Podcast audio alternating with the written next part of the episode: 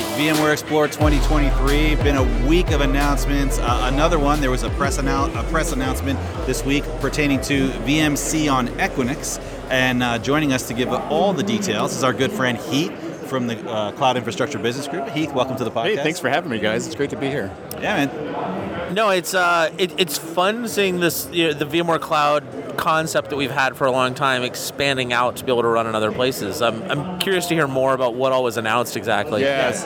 It's definitely like it's the first decoupled solution that we've ever had, right? So we're so used to the cloud solutions, but this is the first one that's actually decoupled, right? Right, exactly. So for customers that are already familiar with our VMware Cloud on AWS solution, right? You're buying hardware and software from VMware, right? This is actually where we break it apart. You go to Equinix, buy the hardware, and then you come to VMware, buy the software, and then we leverage the APIs, so they have this awesome bare metal API that allows us to deploy our software on their bare metal, all with automation, right? Okay. So we're getting to that point of real software infrastructure as code through Equinix. Okay, so let me play devil's advocate here and say, why wouldn't I just use VMC on AWS? Why would I go bare metal in a case like this? So there's value add there with Equinix, and what main thing that they have to offer is their fabric, right? So if a lot of our customers are already familiar with Equinix's fabric. They have a massive fabric infrastructure around the globe, right? In fact, when customers are looking to do things like high-speed stock trading transactions where milliseconds or microseconds matter, they're calling Equinix to get that done. No, their peering is fantastic. If you were looking for a good place in terms of being able to get connectivity out, particularly cross-region or low latency for like local metro applications and things, they've got some really cool capabilities. Yep, absolutely. Okay, and so before we dive too deep into it, I'm curious, what was the actual announcement that was made today? So today they're announcing that we're in the middle of our early access program, right? It's kind of essentially the beta release out for our customers, right? So we've got a couple of customers already playing with it today, and they're trying out our early access program, and so that's getting us towards that next milestone of initial availability coming up in the future. Okay, so if somebody wants to try this, how do they do that? Do they have to bring their own Equinix box and play? No, so our early access program customers, we're giving them access to some hardware that's been provisioned by Equinix, right? So it's a kind of a temporary trial for them. Okay. So we're giving them 4 hosts, connecting it to these customers already have Equinix Colo stuff. They already bought hardware and installed stuff on it. So they're already an Equinix customer. We're just connecting this to their existing Equinix fabric, and it gets this new software-defined data center turned on. Now the key there is it's not just an SDDC, it's all managed by VMware, right? So this is VMware SREs on the lifecycle. Yes, it's their problem, not yours. Yeah, so all patches, upgrades, lifecycle management, all done by VMware on Equinix's hardware. Oh, okay. So it's essentially deployed by VMware. Yep. It's managed by VMware. Exactly. But it's actually decoupled and separate and... Right. Okay. So you get a bill for the software and a bill for the hardware from 2 different companies. I like that. So you touched on one of the use cases, certainly the stock exchange. I'm curious, what are some of the other customers that we have? So when you think about retail stores, that's one of the ones I keep going back to, and some of the stuff when I talk about this is a lot of retail stores have servers in the building, right? To manage points of sale and inventory and all this stuff.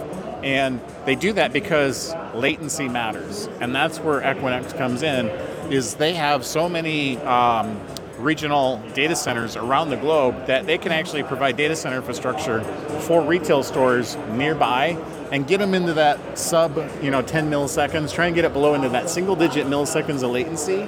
So they don't have to put servers in stores anymore. Yeah. They can just leverage the cloud nearby and get the same performance. At that point, you can run a raw SQL query over that network, or you can do VDI and get really awesome latency response for the end user. Exactly. So you can run that point of sale. I saw the demo of them running point of sale over in the VMware booth. Yes.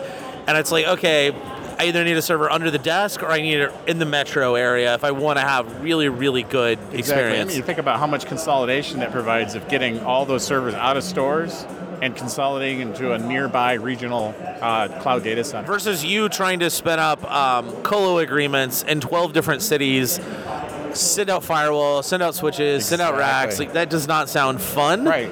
Or even worse, like, oh, we need a spot. We're expanding into Singapore. Well, I'm not in Singapore. I don't have any IT staff in Singapore. Singapore's a lovely place. I'd like to go visit it, but I won't have to go there every time a drive breaks. So, yeah. So a lot of value in what we're calling for this solution a distributed cloud, right?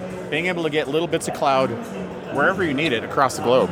This is quite the contrast from some of the shops that I've been to, you know, where you're buying something in a retail store and they're like, just 1 minute, it's dialing up, you know, and exactly. You hear the AOL sound, and then you finally make your transaction. Yeah. So, yeah, clearly not the customer. That's a terrible customer experience, right? It really is. It and really so, is. Like, during my presentation I did here the other day at Hands On Lab, I kind of explain one scenario, and I always get a kick out of this, right? So, I go to the grocery store with my wife, and we're always buying produce of some kind, and those little crazy stickers always fall off the produce, right? Right. Yeah, so you can't scan the little barcode or key in the number, and you got to go searching for it in the self-checkout point of sale, and it's annoying, right? But I've noticed something, and I don't know if you guys have noticed this too. I put that little piece of produce on there, and then you hit the search button, and it makes suggestions. And it's not the same one every time. There's an ML scanning versus from a camera. So that's what I think. I think there's an some sort of automation or some sort of artificial intelligence using cameras, because if you look up at those, they're watching your every move for loss prevention. Mm-hmm. But at the same time, these cameras can be going, oh, that's like orange colored. I think it's a peach or an orange. Image processing, you don't want to be sending that all the way across the U.S. You want to do that local. So you think about the time and the speed it takes to actually do image processing in real time. Right. Right? And the data ingress and egress of like trying to send that to a cloud, right? Yeah. The cost behind that. So to have it be able to go over someone like Equinix's Fabric, where they have 1/3 the cost of some of the hyperscalers, right? That's massive. Yeah, Whole Foods is certainly getting more modern with their stuff, and with the Amazon and the checkout, all of that stuff needs to be obviously highly performant, and there's no time for delay on that kind of stuff. So yeah. So I could see this being leveraged in all kinds of different locations, not just retail, healthcare, telco, trying to leverage high-speed, low-latency networks, leveraging Equinix's Fabric. It's major value add here. All right, well, last question for you before we let you go. Like, how do people learn more about this, and is there any information that we can get that we can share? Yeah, so if you go to our webpage, right, at VMware.com, and you do a little search for VMware Cloud on Equinix Metal, you'll find our page. We have a page that just turned on today for our new solution.